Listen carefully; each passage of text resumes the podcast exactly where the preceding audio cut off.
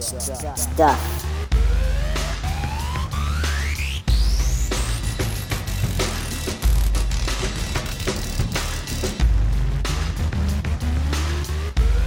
Welcome to episode one hundred seventy-four of the Good Stuff Kids podcast. I'm your host, Mike Mason, and this is the show where we get to know the creators of certified and bona fide good stuff for kids and families. And today's show is a little bit different. I talked to Doctor Carla Naumburg, who's uh, she's like a parenting, well, she is, it's not like, she's a parenting coach, and she's a social worker, and she's all about helping parents be the best parents that they can be. She's read, written several books called Ready, Set, Breathe. Oh, you want to help me? Come here. Well, there's a reason why we're we're having Carla's Carla's talk here on the Good Stuff Kids podcast today. I'm joined by my five-year-old, who is now on, what kind of break are you on? From school. Winter break. Winter break. Right. So we're on winter break now, which means, are we going to be home a lot or at school a lot? Home. You don't have to yell. Okay. And that's part of the thing about talking to Carla is that, that sometimes our kids yell, and, and she is uh, she's going to help us get through that. Um, what are we going to do on winter break? Um, see our grandma, and our, we're going to have friends come to our house. Yeah, is that going to be great? Yeah. Are we going to spend a lot of time together? Yeah. Are we going to get loud? Kinda. Are you going to listen to your parents? Yes. Really? Yes. Well, you heard it here first, Good Stuff Kids podcast listeners. We are going to listen to our parents. And Carla has a brand new book that's going to be coming out very soon that's called How Not to Lose Your with Your Kids. And I need help with that, for sure. Me? No, me. Oh. Oh. So I think that you're gonna, um, like, we need this, you know? Parents, we need this as we get to winter break. And Carla is really fun to talk to. She's super funny, and she gave great tips, great advice, told a little bit about what to expect in her book. She's got other books, too, called Ready, Set, Breathe, Practicing Mindfulness for Your Children, for Fewer Meltdowns. She's she's written... Uh, a lot of stuff about, you know, being a mom and sort of like the mom myth, you know, like um, I, I can tell you exactly what it's called. I can tell you. I I can. Parenting. Oh, gross. Parenting in the Present Moment, How to Stay Focused on What Really Matters, as well as another book. Why don't you tell a story while I look it up? Tell a quick story. Um, once upon a time, there was a princess, and that princess has a brother called, um, the king, and the king had a daddy, and and the princess had a mommy, and they were cousins. The end. The end. Great short story. The book is called The Good Mother Myth, and there's also one called Parenting in the Present Moment. Carla is all about mindfulness and being present, and it's helpful. She helped me. We talked. We got specific about some stuff that I struggle with. Not with you, of course, right? Right? You're nodding your head, right? Yeah. Okay, this is a very extended intro, but really what I want to say is, here's my talk with Doctor Carla Naumburg. She's a P H D. She's a writer. She's a parent coach. She's a speaker. She's a social worker. Most of all, she helped me be a better parent. Should also tell you, as fair warning, there are a couple of S-bombs that happened during this conversation with Carla. I mean, it's the title of the book, you know. I did a little Chewbacca there just at the beginning because it was kind of fun to do, but I'm not doing that again. Not, no more. We're real. We're getting real with it. Yes. Okay. Here's Doctor Carla Naumburg. How Not to Lose Your, you know, with your kids. Happy winter break. Good stuff. I am very excited to welcome to the Good Stuff Kids podcast, Doctor Carla Naumburg. For uh, where are you right now? I'm sitting in my office outside of Boston, Massachusetts. Cool. So, setting the scene, I'm in Houston, Texas. We are worlds apart, but connected by the telephone. And we should say right off the bat, this has been almost a year in the making, uh, thanks to the magic of, of Twitter, or maybe the not magic of Twitter. But anyway, right. I'm so thrilled that we connected, and that we're going to take some time to talk about some issues I think that are really pertinent and important to parents today. So, I'm going to let you take it away for a minute. Can you tell us a little bit about yourself and where you're coming from? Absolutely. And first, thank you for having me. I'm delighted to be here with you. Um, I am a clinical social worker and a parent coach, and I also write books. So I've written three uh, parenting books. The third one will actually be out in the fall of twenty nineteen, and it's called How to Stop Losing Your Shit with Your Kids. And yes, my publisher, my fabulous publisher, Workman, actually bought the title, so I'm so excited. Um, which which so, is great, because nine out of ten times whenever I talk to my wife about working with my kids, I'm like, I, I got to stop losing my shit. So I think it's a oh. profoundly resonates profoundly. Sorry, didn't mean to cut you off. Go ahead. No, totally. I mean, the reason I wrote this book and the reason I'm so excited about it is because this is basically my personal and professional work. I mean, this is what I help parents work on all the time. And as the mother of two daughters, an almost ten-year-old and an eight-year-old, this is my personal work too. So um, I love working with parents and supporting them, and I love writing. And so that's, you know, I also do some public speaking, but this is what I do. And then I get to have great conversations with people like you. Thank you. Thanks in advance. I hope that, no hope that we live up to it. So you can pay me later. It's fine. Okay, will do. Um, so I think before we get to, you know, maybe some like case study or, or, you know, what inspired you to write this particular book that comes out uh, about a year from now, is you, you talk a lot about mindfulness and, and yes. So what is, you know, I, I've heard a lot about mindfulness, and I think people think of mindfulness, they aren't necessarily sure what exactly it means. So I think, like, you know, for example, like if I'm mindful, that means I meditate like forty-five minutes a day, but I'm not sure that's actually what um, it means. Obviously, no, it's not at all what it means. So like in no. your, in, in your words and in your work, what, what is mindfulness? Great question. So I first came to mindfulness, just to be very transparent, um, because I needed to figure out how to lose my shit with my kids less often. It was mm-hmm. not some like deep, meaningful spiritual quest. It was like, I am screaming at my kids too much. I don't want to do that anymore. And so I started learning about mindfulness. Okay. Basically what it is, is it's our approach to whatever is happening to us in the present moment. And if we start paying attention, if you really notice how most of us function during the day, we're distracted, we're trying to do twenty-seven things at once, we're overwhelmed by big feelings, we're pissed off or frustrated or judgmental, or we're making all sorts of assumptions, but we're not really paying attention. So mindfulness is just about making a choice to pay attention to whatever is happening in the present moment, in the here and now, and not getting all judgy or freaky or twitchy about it, just sort of noticing it and being kind of like, huh, so that's what's going on. And let me give you an example of um, a way that mindfulness helps me parent more effectively with my kids and more calmly. Um, so every morning we get into the great shoe battle, right? I'm oh, like, it's time to go to battle. School. Mm-hmm. Everybody knows this battle. Yeah. What is it with kids and shoes? We put them on literally every time we leave the house. And yet there is still this moment where it's like, okay, we're getting ready to go. And my kids are staring at me like we're on a foreign planet and they have no idea what to do. So when I'm in like my busy, crazy moment and I'm trying to get my purse packed up and their backpacks packed up and everything done, I just yell into the void, put on your shoes. And like yelling into the void is one of my go-to parenting techniques, although I can't recommend it to other parents. Um, it, it offers very mixed results. But so I like yell at them. I'm like, put on your shoes. And so about half the time, they're actually putting on their shoes already. And so then what they learn is that I yell at them no matter what they're doing. So I'm just a crazy person, apparently. And the other half the time, I've just yelled into the void, even if they're not putting on their shoes.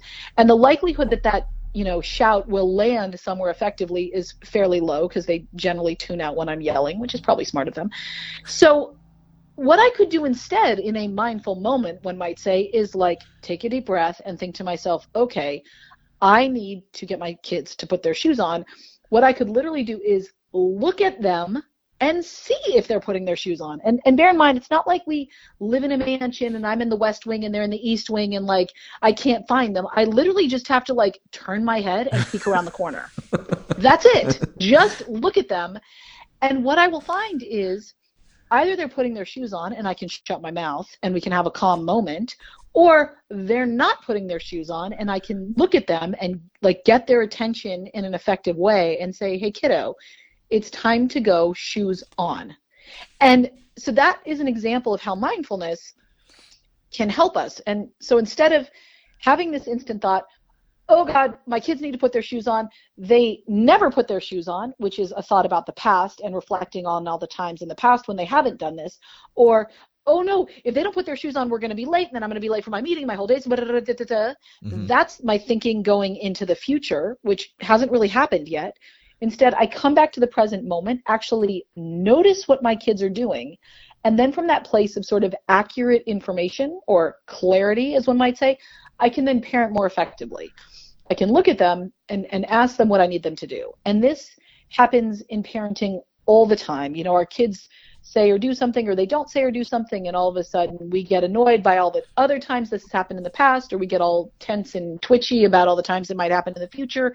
And then we react to those unpleasant memories or worries or whatever it may be, instead of responding intentionally to what what's actually happening right now in this moment. Does that make sense? That makes every single ounce of sense. I think you're the uh, shout yelling into the void is um, well, oh, I, th- I think that just happened to me. You know, it happens all the time. Like we all do it. Yeah, and uh, I mean, I, I think the idea of of clarity and and and intention intentionality, I think, is really important too. So.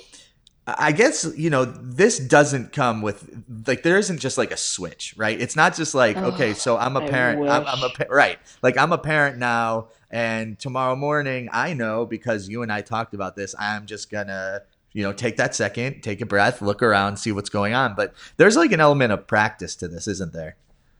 Uh, you nailed it. So practice is the word. This is one of my favorite words. And whenever I say this word, my kids' eyeballs start like rolling so far up in their head. I swear they're going to like roll around because they're like so tired of me talking about practice. Here's what I want. I know, I know. Um, so here's what I want parents and everyone to think about. We are always practicing something.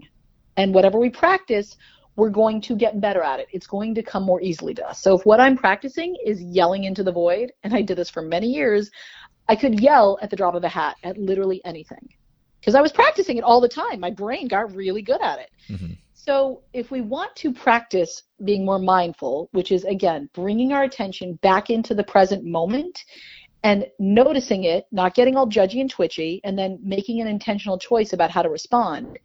If we want to practice that, uh, here are my suggestions. Number one, start practicing in calm, easy moments, which may actually mean when your kids aren't with you, because it's easier to practice something when it's not chaotic and stressful and you're freaking out. That's a really hard time to practice a new skill.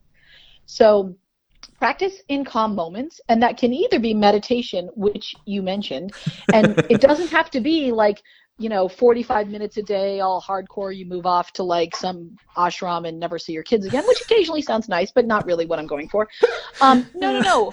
Seriously, sometimes when I'm in the parking lot about to pick up my kids from school, I'll, I'll, if I can, I get there five minutes early and I just sit and breathe and I notice my breathing.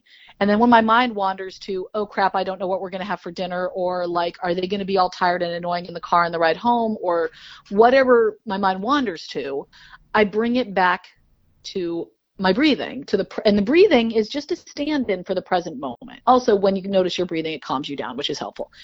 And so I'm training my brain to notice all the crazy places it goes and to make the decision not to follow those crazy places, but to come back to the present moment. That's what meditation is for me. It's literally training my brain to notice and not react, so that when my kids are being crazy little hell beasts, I can notice that and not flip out, but instead take a breath, calm down, and decide what to do. Wow. So meditating is actually a great way to not lose your shit. Um, another practice, um, you, you mentioned that we can't just flip a switch and become more mindful, which is actually, I talk about that all the time. Mm-hmm. But we can do things that will make it more likely that we'll remember to be mindful. For example, getting enough sleep at night whenever you can. I know all the parents out there are laughing at me and like, ha, ha, ha, sob. But, you know, um, when we are exhausted, it's super hard to be present and not reactive. And so if you are chronically exhausted, A, that's no good. You should stop doing that. But B, cut yourself some slack. Like, have a lot of compassion for yourself, because it's really hard to be a functional person when you're exhausted. Mm-hmm. Um, slowing down is another great way to make it more likely that you'll be mindful. It is possible to be mindful and present and aware and calm when you're rushing. It's just harder. And look, unless you're the freaking president or Jack whatever his name was on twenty-four who has to save the world in the next twenty-three hours, you really don't need to be rushing. Like, most of us, myself included, rush unnecessarily, and it's like, you don't have to, really. Mm-hmm. Like, unless you're chasing a tornado or something, calm down. And I know that parenting can feel like chasing tornadoes a lot, but like, just, it's okay. Slow down. Do one thing at a time. This is a big one. Like, if the whole point of mindfulness is being present for what's ever happening, you literally can't do that if you're trying to stir the noodles and help your kid with his spelling words and tap out an email to your boss. Like, it's not going to work. Right. So pick one thing and do that. And these are all, so sleep, single tasking, that's, that's, you know, doing one thing at a time, slowing down, and, and self-compassion, like being really gentle with yourself. These are all things that are going to help you be more mindful. Yeah. Um, so, uh, I mean, you, you, uh, there's so much, like, I'm, I'm like scribbling f- like furiously here. Um, so, so it's, it's like almost, and I know that this is also a, a large part of just understanding ourselves and understanding how our brains work, but it sounds like triggers, right? Like the idea of triggers mm. is hugely important, and how we how we find our triggers or how we notice our triggers. So, um, yes. So I, I guess like just I, I think it could be helpful for for folks who who maybe don't know what that what a trigger actually is. If you could maybe give an example of one, and I think that like the yes. the idea of like shouting into the void in a way is is a trigger in some ways, but maybe there's a different one. I'm not sure. Yeah. So I, I don't want to get super clinical on your listeners, but here's how I define triggers. A trigger is anything that makes it more likely that you're going to lose your shit with your kids.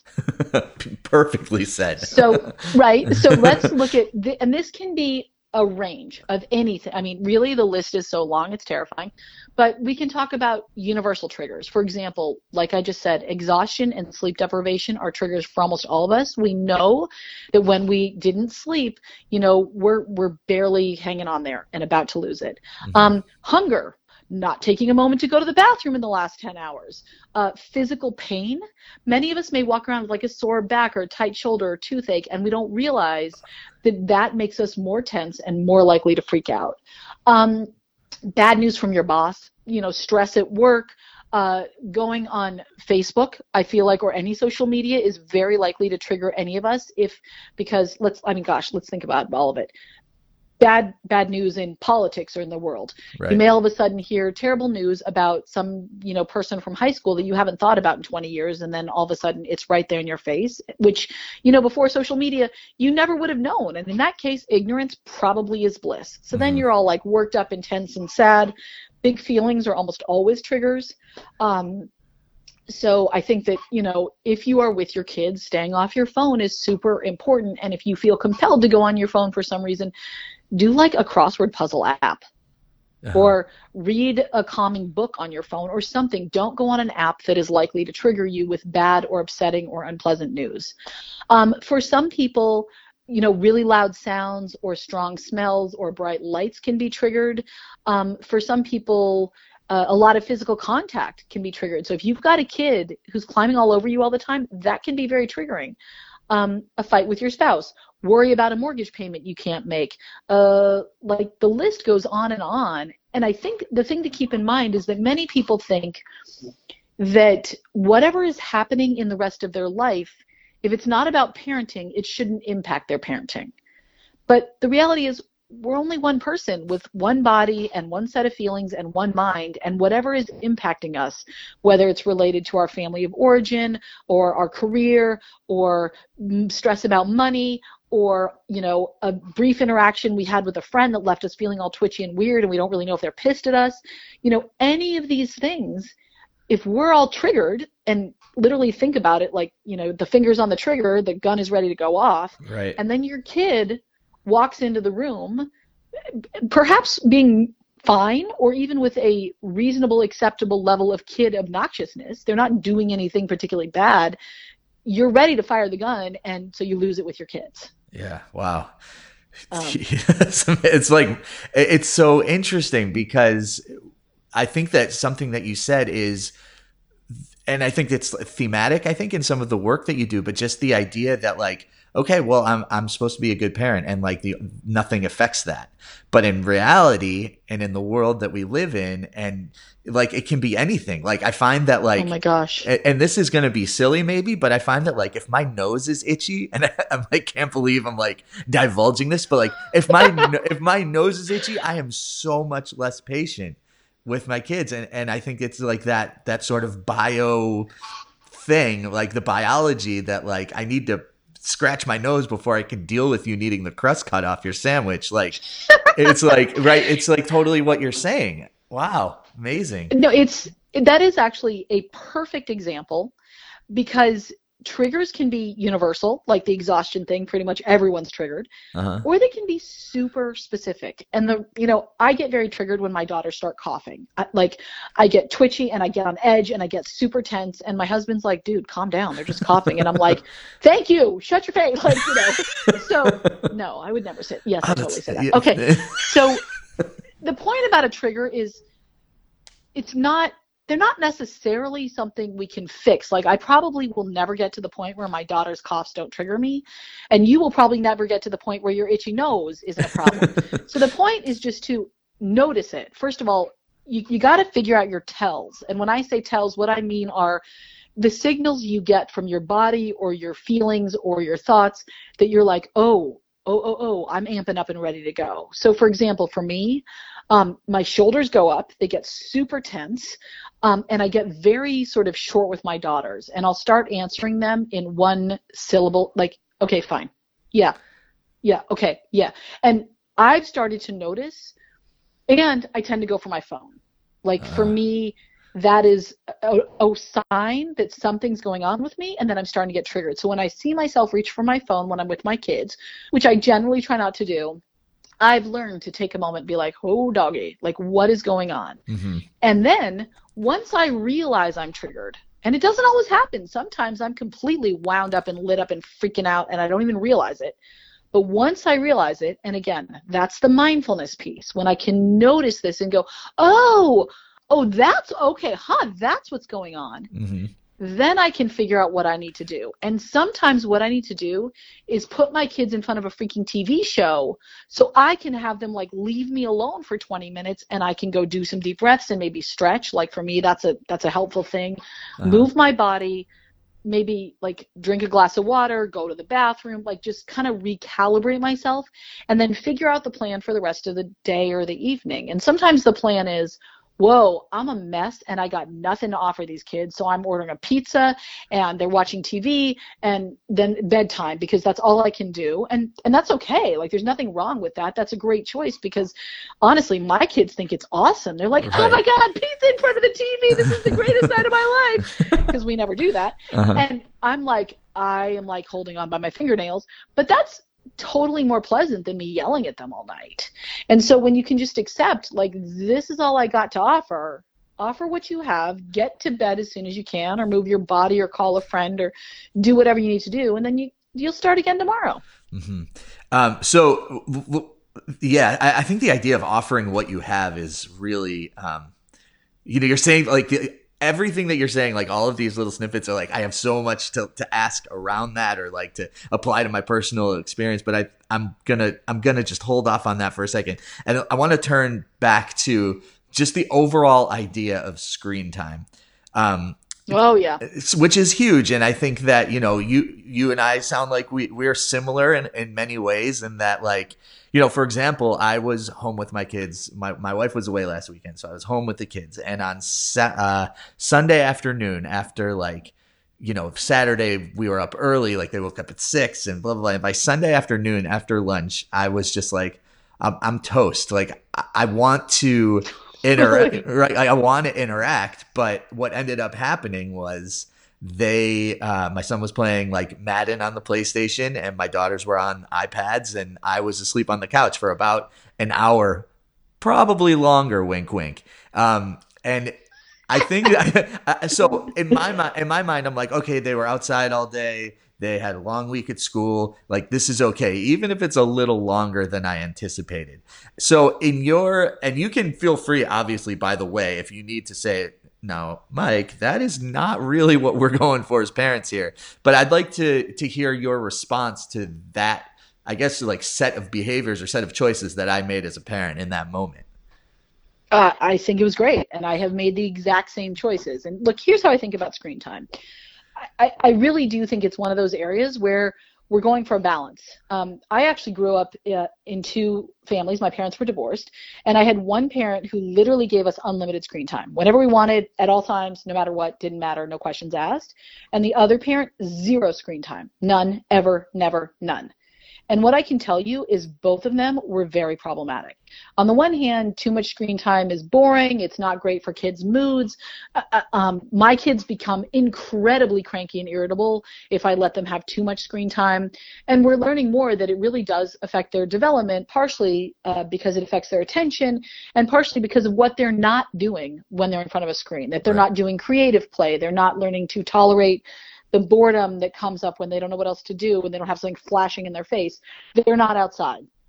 On the other hand, no screen time at all doesn't work. Like, I would be at school and my friends would be talking about some show they all watched, and I couldn't participate in the conversation, and that was very real for me. And there was there was no like YouTube or, you know, whatever back then that I could go back and watch it. You know, if you missed that final episode of Dallas, you never found out who shot J R. Period. The end. I totally just dated myself. It's fine.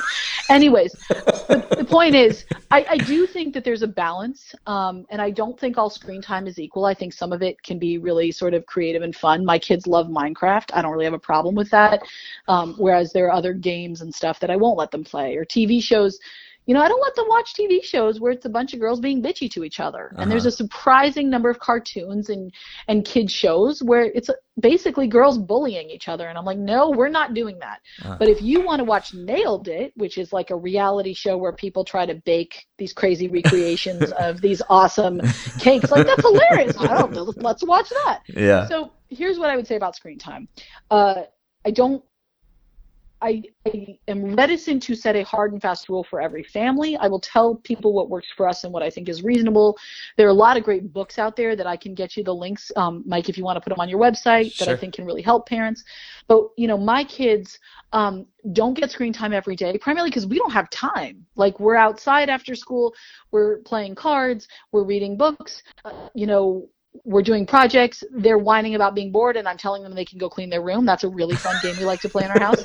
Um, but, you know, we don't do screen time every day, but uh, often on like a Sunday, they're allowed some screen time, and maybe two or three nights a week, they can have about a twenty minute show or twenty minutes on their iPads. I have found through trial and error that um, more than about forty minutes, and they get very cranky, and it doesn't work. And if we watch a movie right before bedtime, that's a shit show. Like, it's it's a nightmare trying to get them to bed. So what I would say for parents is, if you're going to give your kids screen time, pay attention. Like, pay attention to how well they function when they're done. How hard is it to get them off the screen? Can they sit in a restaurant and like not require a screen? And I will often keep a, a pack of note cards and a couple pens in my purse so that if the girls are bored at a restaurant, I can pull out the note cards and pens and we can draw notes or, you know, pictures or whatever. So, but if you find that your child really can't function at all um, and totally gets very dysregulated without a screen in front of them, that's probably a problem. Uh-huh. Um, and I do believe there is such a thing as too much screen time, but I think a couple hours on a weekday afternoon, or, you know, there are times when we've been home from school with various snow days, and I get to a point where I'm like, honestly, do whatever you want. Like, I got nothing to give. We just an awesome, like, yes day. And my kids, you know, they'll be on their screens for an hour or two, and then they'll get bored and they'll get done with it. Uh-huh. Um, they also love traveling, because when we are on planes or on road trips, it is a free-for-all. It's unlimited. Melt your little brains. Yep. Oh, completely. Yep. And on sick days, when they're, like, lying on the couch with a fever, unlimited. Yeah. Just do it. Yeah. Um, so, yeah, I, I think your screen time choices are fine, though. I don't have a problem. Okay. Well, phew. All right. Um, okay. So I, I, there's there's a couple, like, I have like three other things I'd like to touch on. Um, totally. The, the first is, and I thought this was really interesting as um, as a, a person with an Apple Watch. Um, you you talk a bit. You you have you wrote something, like, there's a blog post about how your smartwatch has changed your parenting, or, or how it's enabled you to be more mindful, I guess, is even more appropriate. But um, are you still finding that that's the case? Like, are you using it for the same ways? Because I think it's important for people to hear what you can and can't do with it in terms of parenting. Yeah. So Um, I wrote this piece for Offspring, which is the parenting vertical of Lifehacker, and it's a great uh, it's a great parenting blog with a lot of really practical solutions. So if you haven't read Offspring, you should go check it out. Yeah. So first of all, I love technology. I just want to say this. I love my Apple Watch. I love my phone. I, I love it all too much. It's a, it's a problem. So my relationship with my phone is an ongoing struggle for me, and I want to be very transparent about this. I do not have this figured out. There are times when I spend too much time staring at my phone. But I do think the Apple Watch um, – look, if you're not a tech person, do not go out and buy a watch for this reason. But if you're thinking about it, here's what I like about it. First, um, it does motivate me to exercise more. I, I, I like those little rings. I'm highly motivated to close them. And when I exercise more, I'm generally a calmer, less bitchy person. So that's good. Um, I also downloaded an app onto the Apple Watch. I know the Fitbits do this sort of natively. You don't need an app that tracks my sleep.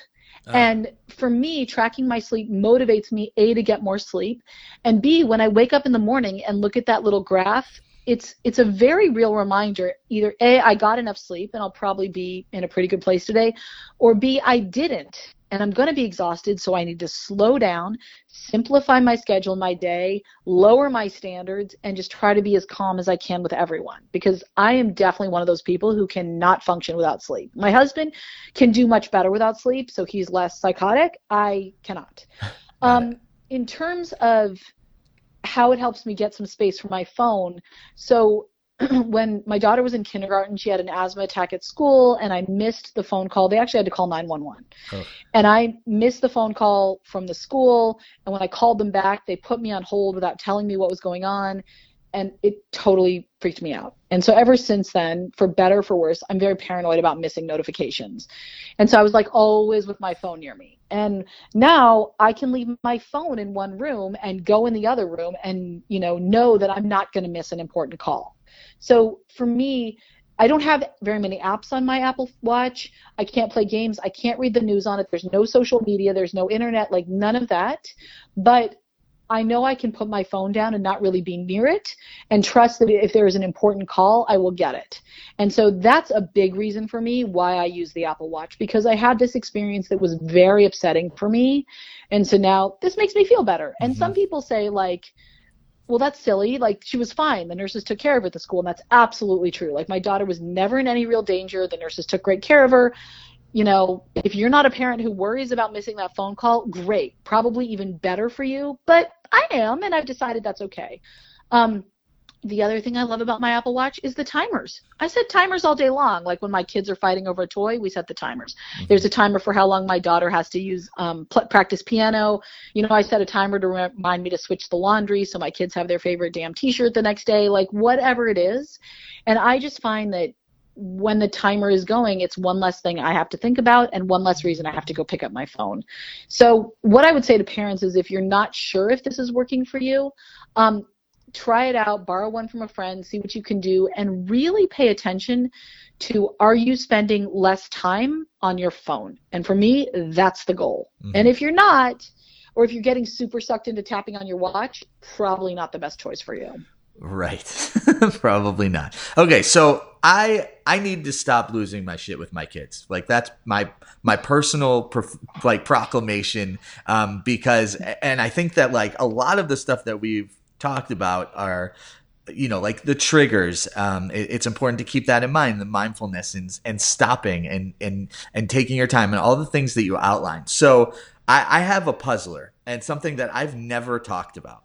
Um, and I just, I, I'm a little hesitant to, to say this. Let's do it. Okay. Let's do so, it. okay. So I will often, when I'm going to pick up my kids at school and we're in the car, I'll say internally to myself, I am going to stay calm. We're going to have a great night. It's going to be peaceful. We're going to get along. Everyone's going to be happy. And whenever I say that to myself, it always ends. And I don't do it every day because I, You know, I, I don't know why, but whenever I do say that, it always ends up being a tremendous shit show. Always. Of course, you jinxed yourself. You totally that? jinxed yourself. Duh, that's a real thing, by the way. Uh huh. It's total. Is yeah. that is that legitimately what's happening? I'm jinxing myself. Well, I I, I, I mean, not sci- I, look, not scientifically speaking, of course. Yeah, look, I believe I I think the minute we challenge the universe and we're like, oh, I'm on top of my parenting game. I got this going on. The universe is like, here's an exploded diaper. Have fun. Like, you know, whatever it is. Um, wait, so tell me more though. So you think it's going to be, yes, I'll, I haven't, I thought about this actually. Um, you have set a very high expectation, um, especially for kids in the afternoon. Like the afternoon stinks. Everybody's exhausted. Um, you know, there's a lot of pressure for all the things you have to get done, whether it's homework or showering, and your kids aren't going to be as helpful because they used up all their helpfulness at school. And it's really true. Like the more decisions we make, the more willpower we have to exude, the more we have to like toe the line um, in a certain situation, the less energy we have for doing that later. And I mean, you can think about this. If you, if, if you're someone who goes to work all day in an office and you have to like be really focused and do what you need to do and behave appropriately and smile at your idiot coworker who you secretly hate and blah, blah, blah, blah, by the time you get home, you're done. You're like, I just want to sink on the couch and eat a bowl of cereal and watch crap T V. And so that's where your kids are many afternoons after school, right? And so when we expect that, like, I'm going to be this, you know, kick-ass parent and my kids are going to be amazing and we're all going to be happy and calm and connected and delightful, and then the minute they sort of, you know, cross that line and start giving you attitude or start fighting with each other or they're cranky, then you start feeling like, well, what happened? What happened to my amazing, you know, night? And then you get cranky and whatever. So what I would say is this is when it comes back to the mindfulness piece, uh, not to beat this dead horse, but this is my favorite dead horse to beat, also uh-huh. practicing. I love that. Yeah. So when you get in the car, I think you can just say like, oh, hey, here are my kids now. Here I am. And, you know, let's take a look at them and see how they're doing right now. And they will often give you a clue, like, did they have a good day at school and they're in a good mood? Did they have an exhausting day at school and they're overly silly and likely to, like, you know, be obnoxious to the point that one of them has a meltdown? Or are they just a complete wreck, right? Uh-huh. Or something in between. And then when you look at them and then you notice yourself, like, how am I doing? Have I slept well? Have I exercised today? Um, do I have energy? How's my mood? Then you can kind of take all of that into account and make a plan for the evening. Like, this is a great evening when we have energy and the weather's beautiful. Let's go to the park and maybe we'll pick up a pizza on the way and have a picnic. Mm-hmm. Or, um, you know, I actually know that I have to get home for X, Y, and Z. And so we just need to go home and uh, do our normal evening routine. Or we're all a mess and I think I'm getting sick. So we're having, you know, um, frozen pizza for dinner. Hopefully you defrost it and cook it first, but we're having frozen pizza for dinner, and it's just going to be a night when the kids get an extra T V show because I, I, I can't show up for them in any meaningful way. Mm-hmm. And so rather than sort of projecting on how you want the night to be, just take a moment and notice how things are already, and then you can make a plan that will work for the vibe in your family. Mm-hmm. I mean, it's so, that is so clarifying, because when I, when I'm thinking of this, I'm not thinking of like, oh, you know, like a nice dinner and, oh, like bedtime will be so sweet and there will be hugs and kisses for everyone. I'm thinking about like how I'm going to feel when I'm sitting on the couch after they're in bed. Does that make sense? That's like the best I, feeling, which is the best feeling, but I want to be there in that feeling. And like, I am not present, right? I'm thinking about how I'm right. going to get there, and I'm thinking about like three steps ahead of where I should be. Um, so I think it's, you know, the mindfulness and the, you know, uh, the triggers and the staying calm and yelling, like all of the stuff that we've talked about, I think are things that I need to practice. So I want to thank you for helping oh, gosh. me, helping me to crystallize some of this. It's amazing. And, and and one more point I want to throw in there, which is, I'm not saying, Mike, that you should never have that thought of, oh my gosh, I can't wait to be on my couch, or we're going to have a great evening and these kids better behave, or whatever it is. Our thoughts come. They come sometimes from useful places, sometimes from left field, sometimes they're helpful, sometimes they're banana pants. Like, we, we don't actually have as much control over our thoughts as we think that we do. But so the trick is, like, you're going to think whatever you're going to think. The trick is to notice those thoughts and then decide, is that a helpful thought or idea that I want to like hang out with and utilize and practice thinking? Or is that like a crazy town thought that's actually not helpful? So I'm going to come back to the present moment and take a few deep breaths and like check in with my body and see how I'm feeling, or pay attention to my kids for a minute. So don't worry about what you're thinking. Like, that's not mm-hmm. a thing to get all stressed out about and try to change. The goal is to practice noticing what you're thinking, so then you can decide what to do next. Got it. Well, that's extremely, extremely helpful. Um, so, okay. So the, the book is How to Stop Losing Your Shit with Your Kids. Is there anything else that, that you can sort of whet our appetites, you know, no spoilers, obviously, but like any other areas that, that could whet our appetites to, I mean, I'm already super excited about this book, obviously, I think you can tell, but things that are in there without giving away anything, because we want to read it, that we should know? Um, I'm trying to think. Um, yes, okay. I will say one thing. Okay. Uh, one very useful way to not lose your shit with your kids, and I go into this in great detail in the book, is to actually not spend as much time with them. And that's a very provocative thing to say. Wow.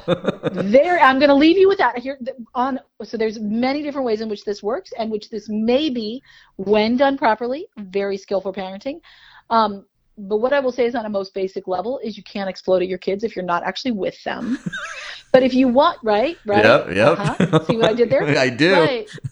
If you want to know more about why a parent coach would actually suggest that parents consider spending less time with their kids, and how you can do that in a way that maintains a super strong relationship with your children, that makes you feel like a very engaged, connected parent, makes your kids feel super connected to you, and decreases the likelihood that you will lose your shit with your kids. What you should do now, shameless self-promotion, uh-huh. is go to my website. You can Google me at Carla Naumburg, and I'm sure Mike will have a link up. Will do. And sign up for my totally free email newsletter. And that's where you're going to get all the juicy tidbits, and you will be the first to know when the book is ready for pre-order. Wow. That was See amazing. What I did there? That was so skillful. And so, like, that was well done. Okay, so thank you very much. We we've covered a ton of ground, and I want to thank you for your time. And you mentioned your website. How else can we find you and keep up with you and follow you?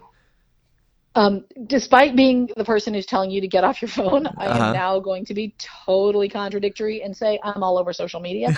um, so I'm on Facebook as Carla Naumburg. Uh, I'm on Twitter as S W Mama. S W is in social worker, social worker, Mama, uh-huh. S W Mama. And I'm on Instagram as Carla Naumburg. So once you find my website, it will connect you to all of these places where you can follow me and all the crazy antics of me and my family. Amazing. Well, I can't thank you enough for your time. This is really, really cool. Excited for the book, excited to sign up for the newsletter, excited for all of these things. Thank you so much for your time. And thank you for hosting me. I had a great time. So here we are, December twenty-first. My kids are on break until like January eighth, but I'm gonna take this advice from Carla. I'm gonna use these experiences and these tips and these tricks that she has shared with me personally, and I think that it would be good for you to do it too. And check out all of her books and be ready for that new one, because as you can hear, she knows what she's talking about, and she's really good at it, and she's really honest, and that's great. So thank you so much to Carla for coming on. Wishing everyone a very happy holiday season. Likely we'll be back at some point next week. Likely. Maybe we'll see you in two thousand nineteen. I just don't know. But, you know, wherever you get your pods, we'll be there. I'll be there, waiting for you. You know, I just sit there and wait, right? Just kidding. I don't sit there and wait. All right. Bye-bye.